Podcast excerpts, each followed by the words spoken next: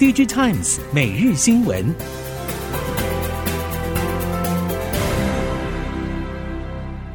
听众朋友们好，欢迎收听 DigiTimes 每日新闻，我是翁方月，现在为您提供今天的科技产业新闻重点。首先带您关心。苹果发表新品三周后，iPhone 十四 Pro 高阶机型的需求依然畅旺，预购者还在等待到货。高阶 iPhone 十四 Pro 的销量高，能助攻台系苹果供应链下半年营运表现。iPhone 十四 Pro 系列需求强劲，是因为在主镜头上有大幅升级。市场指出，光学双雄大立光、玉晶光都是受惠者，两者也将会继续冲刺研发。熟悉光学的产业人士说明，玉晶光正在为明年 iPhone 十五大升级以及明年第一季新品准备，可以期待明年苹果硬体产品镜头大幅升级。同样是台系苹果供应链业者指出，iPhone 十五渴望大突破，猜测前镜头模组可能会换解决方案，且搭配潜望式镜头。大立光董事长林恩平先前在第二季法说会上表示，潜望式镜头的设计目前还在试产阶段，最快要到明年才会有所贡献。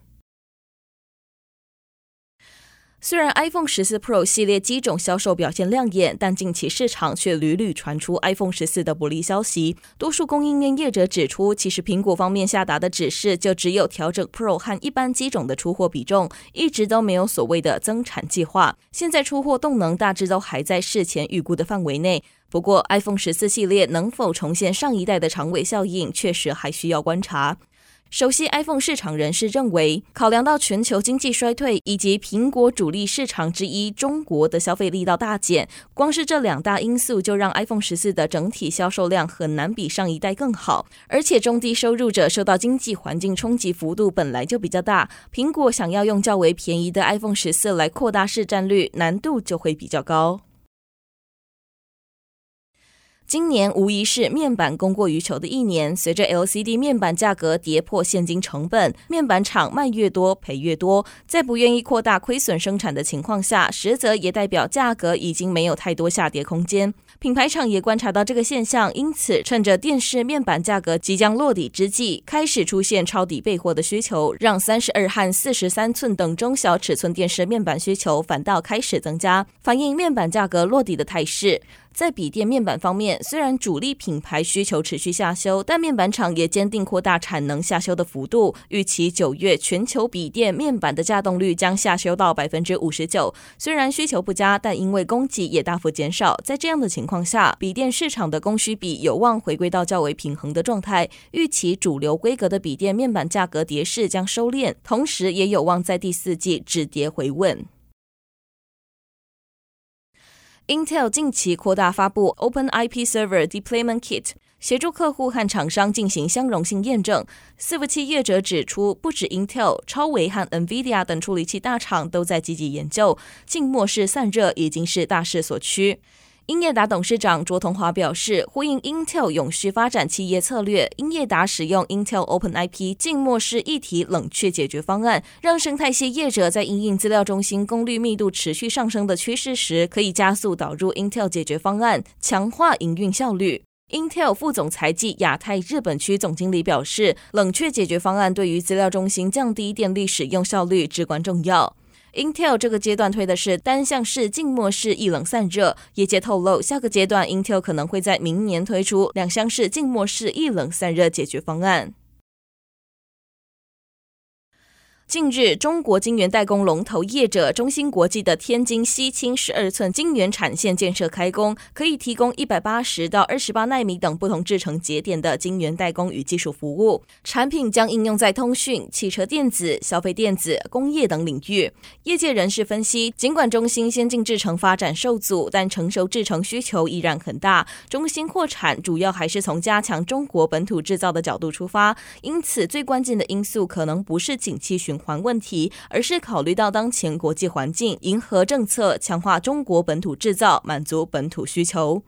天津作为中国北方晶片产业发展的核心城市之一，形成集设计、制造、封测、设备、材料于一身的产业链，尤其在材料、设计和制造等领域具有一定优势，呈现出滨海新区和西青区龙头带动、京南区配套支持的产业聚落格局。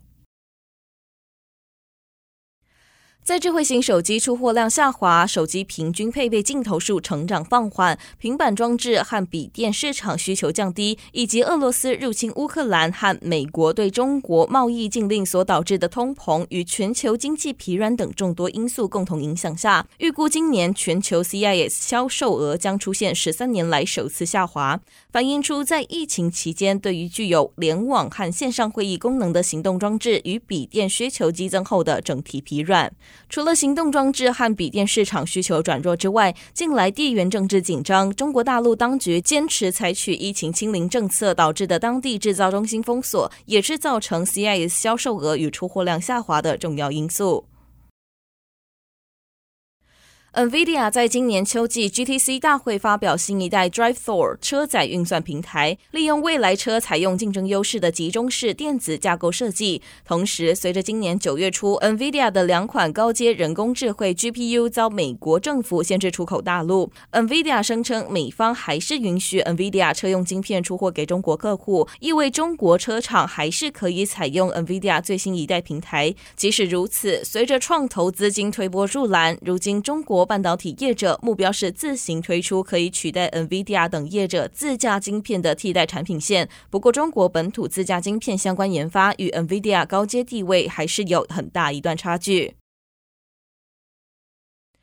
欧洲汽车大厂近期在车载软体领域出现更换潮，包括即将在第四季公开发行的豪车品牌保时捷，以及近日 BMW 也宣布与 Amazon Alexa 携手，将于二零二五年的新级别车型中导入。供应链业者指出，汽车电子和智慧化发展凸显汽车软体的重要性。业者表示，主流车厂可能已经意识到汽车智慧化重要性正在快速被强化中，让主流车厂也得加快建构因应策略，迎合市场需求。观察目前趋势，越来越多的车厂找寻委外开发的方式因应。由于车载软体涉及的范围极广，目前看来委外结盟合作的重心以车用资讯娱乐系统以及自动驾驶的功能比较多。市场预估，尤其是美国、日本、韩国等车厂也将陆续显现相关合作活动。而中国软体市场本身发展成熟，其软体实力造就车的发展快速，更被视为竞争优势之一。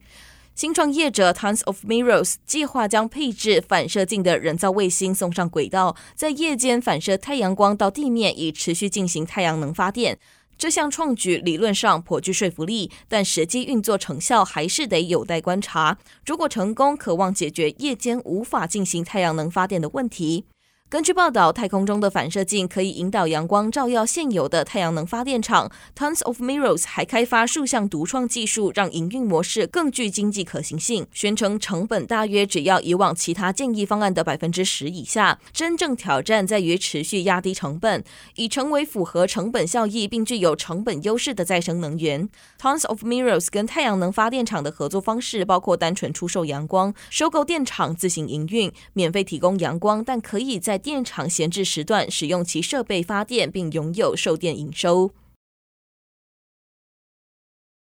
今年台湾智慧农业周暨台湾国际渔业展在九月二十九号于南港展览馆一馆开幕。由于近年来台湾逐渐步入农业智慧化发展，农渔畜产品品质更好，除了提升国民的生活之外，搭配冷链技术，更可以有效开拓海外市场。过去台湾的蔬果产品常常遇到效期短、需求多、供需变化大、供应链分销复杂等状况，因此资讯连贯成为农产品供应链的科技化解方，用数据与整合资讯打造新的食材供应链。生产者提供生产资料后，供应商汇入供应链云端管理平台，利用智慧加工排程系统、智慧化业务资源整合系统建立资料库后，物流中心的仓管系统也可以同步得到资讯，最后进到通路后勤系统，各个环节环环相扣之下，不只可以确保食物生鲜，也可以减少浪费。